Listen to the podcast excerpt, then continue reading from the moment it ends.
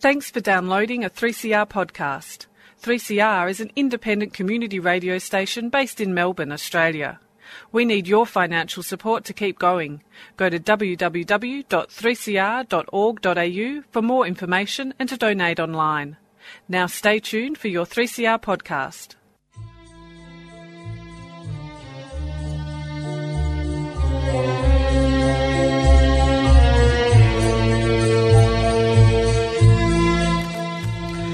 Al khair. Good morning, dear listeners. You're listening to Radio 3CR on 855 AM and Palestine remembered with Yusuf Ahmad al-Rimawi, Robert Martin and Nasser Mashni.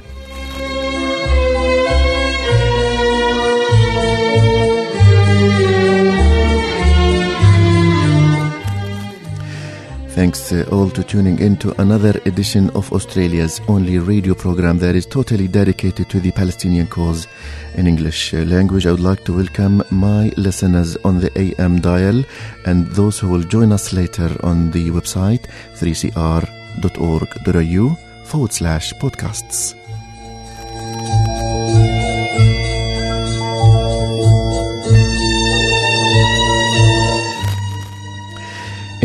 Today's episode, we will be talking to Professor Peter Slezak, an Australian academic, and also we will be reflecting on last uh, Thursday's uh, press conference between Trump and Netanyahu. And also, we do not forget that tomorrow is, there is a protest against Netanyahu's visit to Australia. For this and more, stay with us and enjoy the episode.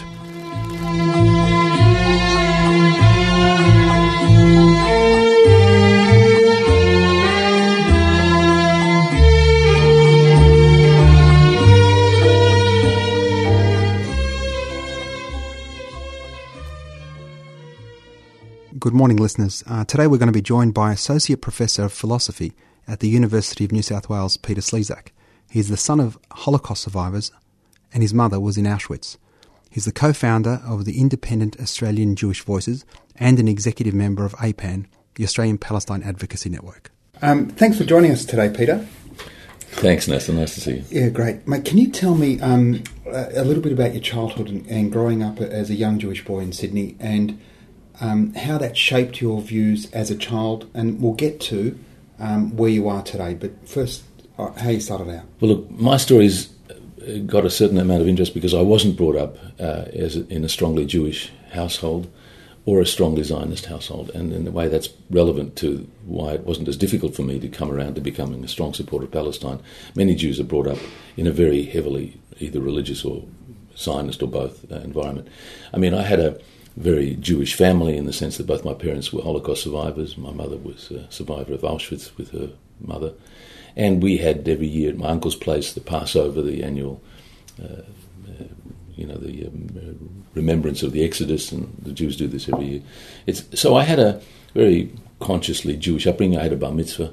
But my parents were secular, agnostic, um, and they certainly weren't Zionist. We actually never talked about politics or Zionism at home. So I grew up in the Jewish community. I was amongst Jewish kids. Uh, my parents' friends were ma- mainly Jews.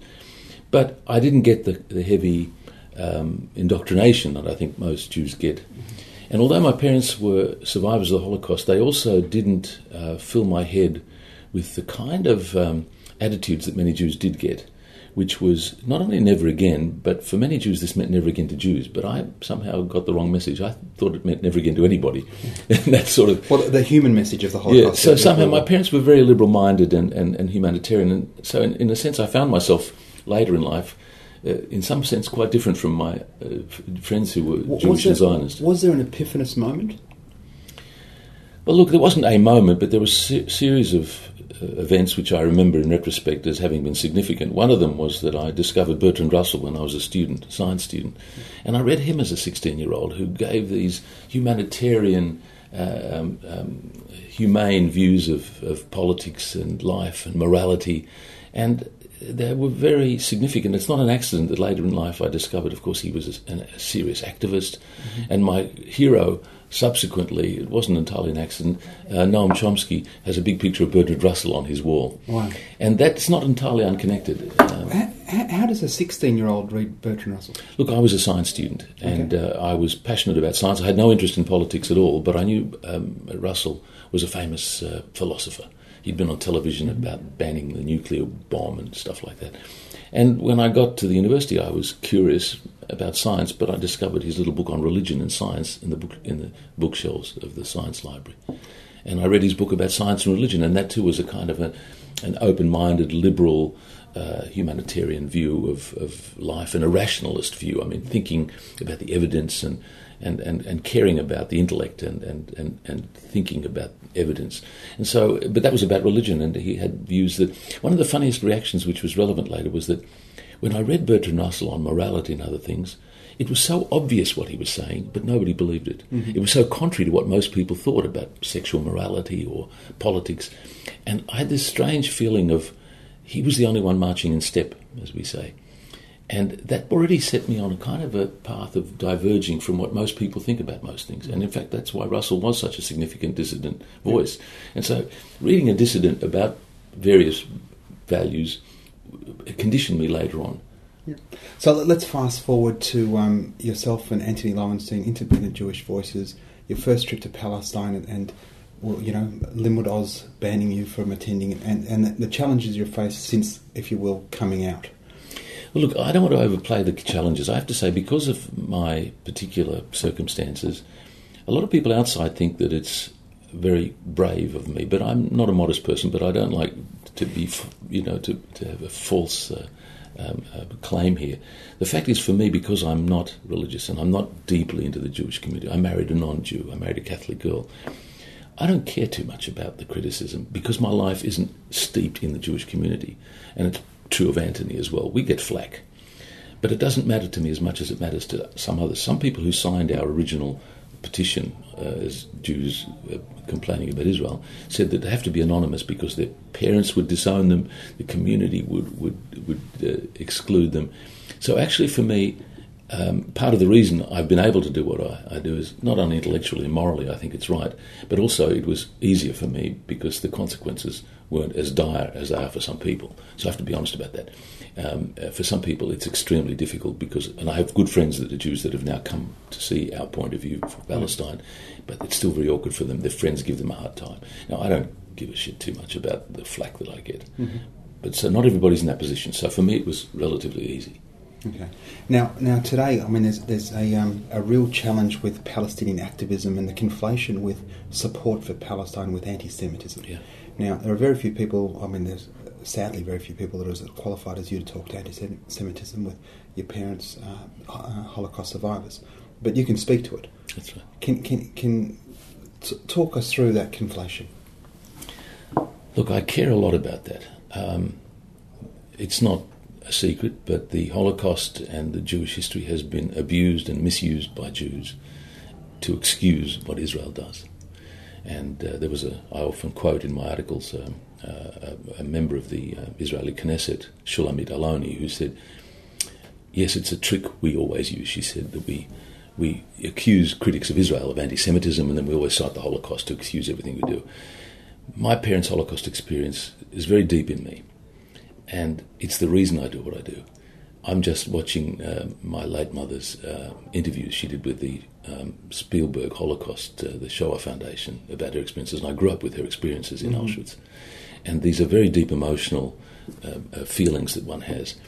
And you grow up with this outrage about what people have done to other people because of their ethnic origin. Well, it's obvious what a responsibility of a Jew is when it's the Palestinians that are now the victims. And the history of what, what basically the Jews have done in Palestine is, is an atrocious uh, crime. Mm-hmm. And your instinct is that uh, we have to stand up. And of course, I'm not alone. There are mm. some very significant Jews around the world with the same background Norman Finkelstein and Sara Roy and, Sarah, and um, Amira Hass. Yeah. And they cite their Holocaust experience as the reason they're doing what they're doing, standing up for the Palestinians. Uh, Mira Hass puts it very eloquently, but it was exactly my own response. She said that when her mother was got off the cattle truck, as my mother did in Auschwitz, and she went into Bergen-Belsen, I think, or wherever it was, and she saw the German housewives watching them going to their fate.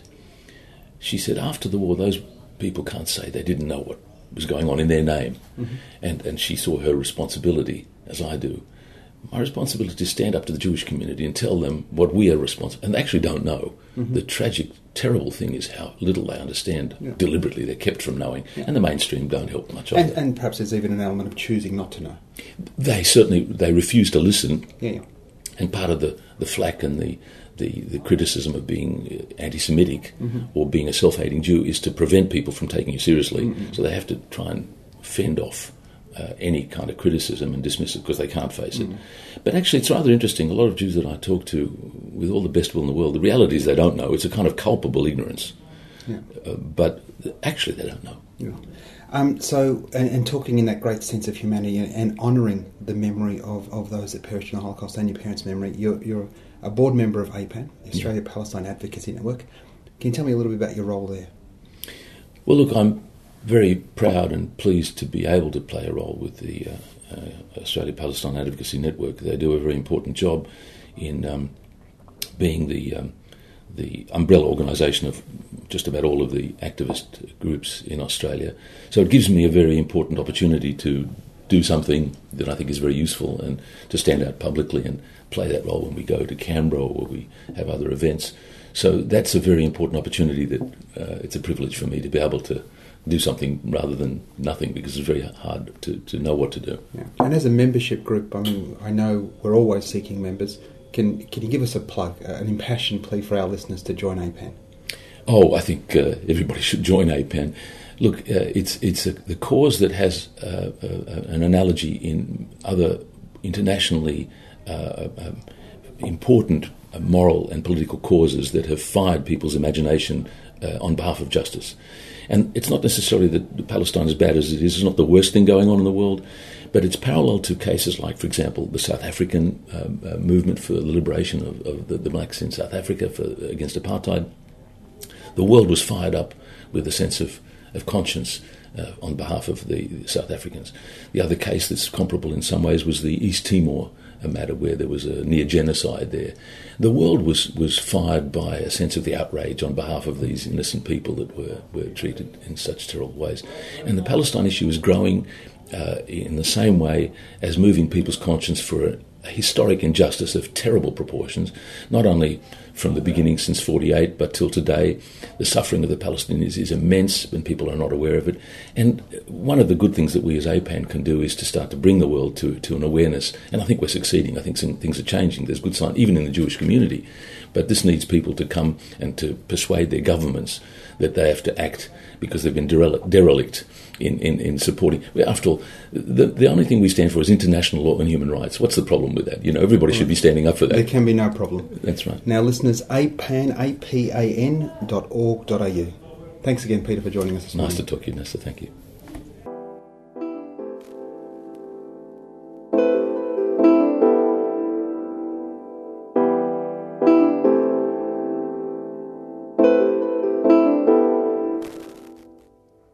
Thanks for that interview, Nasser and Peter Slezak. Uh, please enjoy this hip hop band from Palestine. Don't check my bag. Who's your cousin? Who's your uncle? Who's your dad? Who's your dad? Where you coming from? Where'd you get that? Get that. I hope they don't search my bag. My bag. I hope they don't ask me that. Me that. Who's your cousin? Who's your uncle? Who's your dad? Who's your dad? Where you coming from? Where'd you get that? Get that. I just touched down at Ben Gurion. It's about to be very long. They looking through my carry on. Why you here? Where you staying? Who you know? You're listening to Palestine Remembered on 855 AM.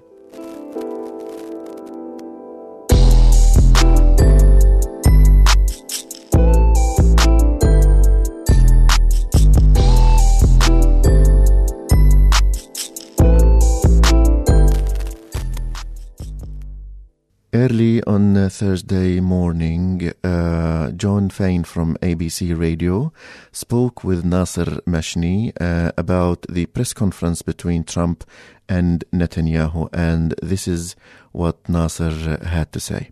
Nasser Mashni is from the Australian Palestine Advocacy Network and uh, is co-founder of Australians for Palestine. Morning to you, Nasser. Good morning. Are you in any way you? optimistic about the latest utterances from Washington as Well, look, B- Yeah, Bibi Jon, well, we're- Netanyahu visits Donald Trump? yeah, yeah. Look, we're pleasantly surprised. I mean, you've got to remember where we were in the campaign with uh, Trump uh, attending the AIPAC conference. That's uh, uh, Leibler's counterpart in the United States, the Israel lobby there, promising to move um, uh, the, Ju- the Israeli embassy from uh, Tel Aviv to Jerusalem. Settlements are not an obstacle to today. Uh, you know, almost talking about a one-state solution. Well, he's saying whatever the parties agree to, it's not up to us to tell them what to do, if I can paraphrase. Yeah, well, Jon, where, where we're at now, I mean, you, you look at uh, um, the situation on the ground, where Israel controls in excess of 60 uh, percent of the West Bank. The area and land that is available for Palestinians to build a contiguous state doesn't exist. Today, Israel controls the birth registry, the uh, spectrum, 3G spectrum. Palestinians aren't allowed 4G. To enter or exit, that's controlled by uh, Israel. We use uh, Israeli money, Israeli stamps. Uh, you know, in reality, we're living in a de facto one-state situation today. Just we don't get to vote for who's occupying us. I'm concerned, as I mentioned to Mr. Leibler, the new leader in Gaza for the Palestinian people in Gaza is the Hamas militant Yahya al Sinwar, if I'm pronouncing it correctly, and I hope I am, who apparently has spent years in Israeli prisons and is regarded as a hardliner. That's not looking promising, is it? Well, it's not promising, but you've got to only have a look at the uh, Israeli cabinet and uh, the Knesset, excuse me, and the vote only last year and how um, where the Israeli people sit today. They voted for a Knesset and their representatives last week uh, voted to legalize land theft. I mean, the Likud charter, Prime Minister Benjamin Netanyahu's own party, says explicitly there'll be no Palestinian state west of the Jordan. I mean, we're getting in a situation now where the, the nomenclature of a one state, where, you know, human beings can be human and we can all vote regardless of whether we're Jews, Christians or Muslims, celebrate our God how we like, but we get to vote who we're elected. I mean, that's, you know, a movement towards justice. In any negotiation, the president says just finally it has to involve compromise. Uh, are the parties on equal footing for this Well, well, compromise, Nasser? Well, we're, we're not. And, you know, since 1993, when the Palestinian Liberation Organization, historic handshake on the White House lawn, uh, Palestinians have recognized the State of Israel. Since that time, we've been negotiating over pizza with one side eating the pizza. The piece that we get left with is getting smaller and smaller and smaller. And Jon, today, uh, one of the things that I, I, have an issue with with Mr. Leibler is, in fact, over 500 Australian Jewish people have signed a petition demanding our government retract uh, Benjamin Netanyahu's um, invitation. He doesn't speak for all Jews in Australia. He speaks for a very, very far right wing fringe. And we've got prayer vigils in Melbourne and Canberra, protests in Melbourne, Canberra, Sydney, and Brisbane. You know, this guy shouldn't be here, and Australians should be standing up and saying no. Oh, we will see what happens next week. I'm thank, grateful to you for your time this morning and thank you.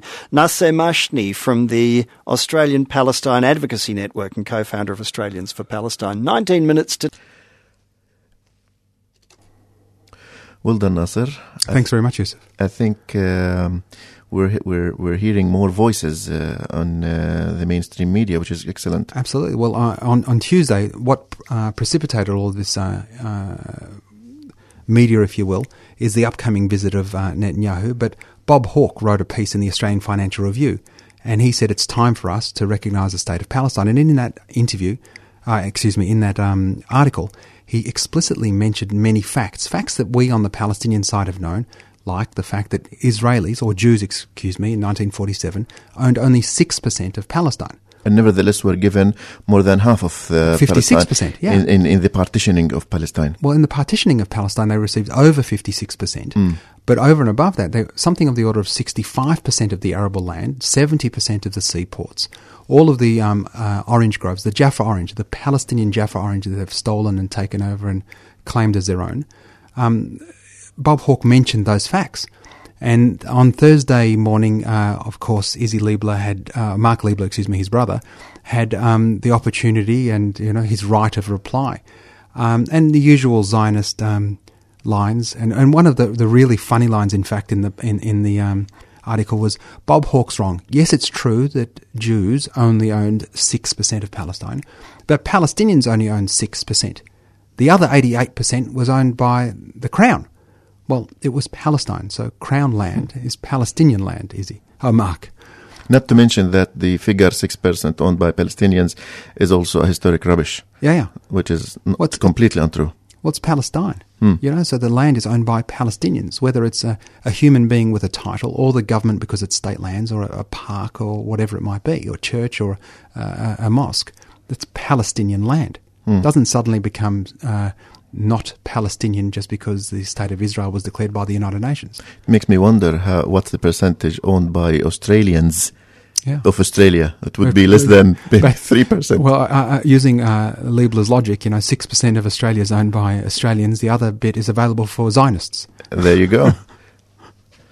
Um, I think also, Nasser, it was worth mentioning um, the points that uh, maybe we didn't have the chance to elaborate on uh, that came out from that uh, press conference between Trump and uh, Netanyahu, particularly the hate, uh, how Trump said that the Palestinians should learn how to stop uh, um, um, the hate uh, or planting hate uh, in their children textbook, Where the, hell, etc. where, where the, does a- the hell does a world leader get off on saying such a thing? To say What's that it- seen is it.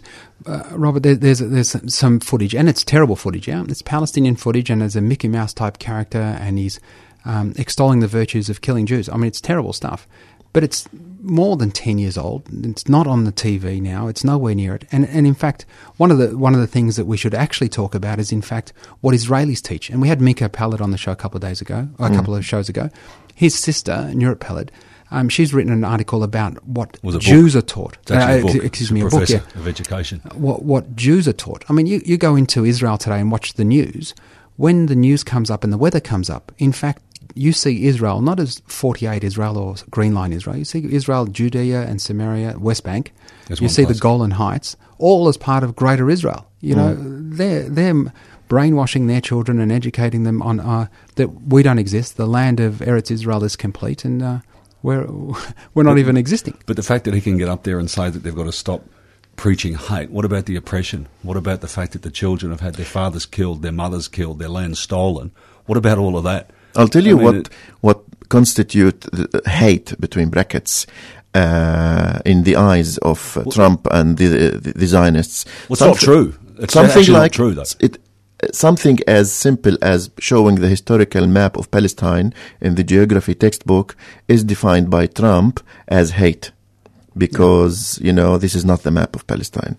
Something like uh, mentioning Jaffa, mentioning Akka, mentioning where most of the Palestinian population are from uh, in the Palestinian Authority textbook is identified by Trump as hate because this is not yours anymore. And so, so if, if, if we want from a pedagogy point of view, from a textbook analysis point of view to start with, I think we have a problem with definitions, even uh, because it's very unlikely to convince uh, to convince, let's say, Palestinians that uh, how about we should change the map and change the flag and change the national anthem because even even the national anthem, I remember when uh, Egypt uh, signed the uh, Camp David uh, agreement. I remember reading a book about uh, requests uh, from uh, the Israelis that the former Egyptian national anthem had to be um, had to change because it does not reflect peace anymore. And sadly, the Egyptians changed, changed it. Actually, now we're not going to do that with No. or without peace. Well, this is not doing it. uh, this is this is this is what I mean by the definition of hate in our textbook, etc. And of course, this is a very big topic, and I, I'm sure that if we did a preview. If we asked our Minister of Education, Mr. Sabri Saidam, to send us all the material so that we can review all the textbooks, I'm sure that the findings will will will will, will never constitute what could be hate against Jews. No, no. Well, we don't teach hate, and we don't teach hate. We're, What's we're not part hateful of the people. Israeli propaganda, though. Well, I mean, look, the reality is, you know, we, we talk about occupation being violence. I mean, if you see your mother being abused, if you see your father getting beaten, if your brother is shot dead in front of you, it's not easy to like that guy. I mean, making can- it difficult. Well, one of one of the interesting things out of that um, uh, the uh, press conference with Trump and Netanyahu was just how flippant he was. I mean, the guy's you know just a loose cannon Trump, and you have a look at some of the footage just of Netanyahu and how un- uncomfortable he is. But you know, he goes two states, one state. You know what? Everybody wants it. We're going to make a great deal. And, and that concept of one state is becoming more and more real. And in fact, earlier on in, actually late last week, the president of Israel spoke to it's time for us to annex the West Bank and just give Palestinians full rights. Um, Was, so- was that in the media anywhere? Here? no, it wasn't in here, but it was a report all over. Uh, But also, that's uh, the the one state, according to the president of Israel, is uh, you you have to live under Israeli law. It's not the one state where binational.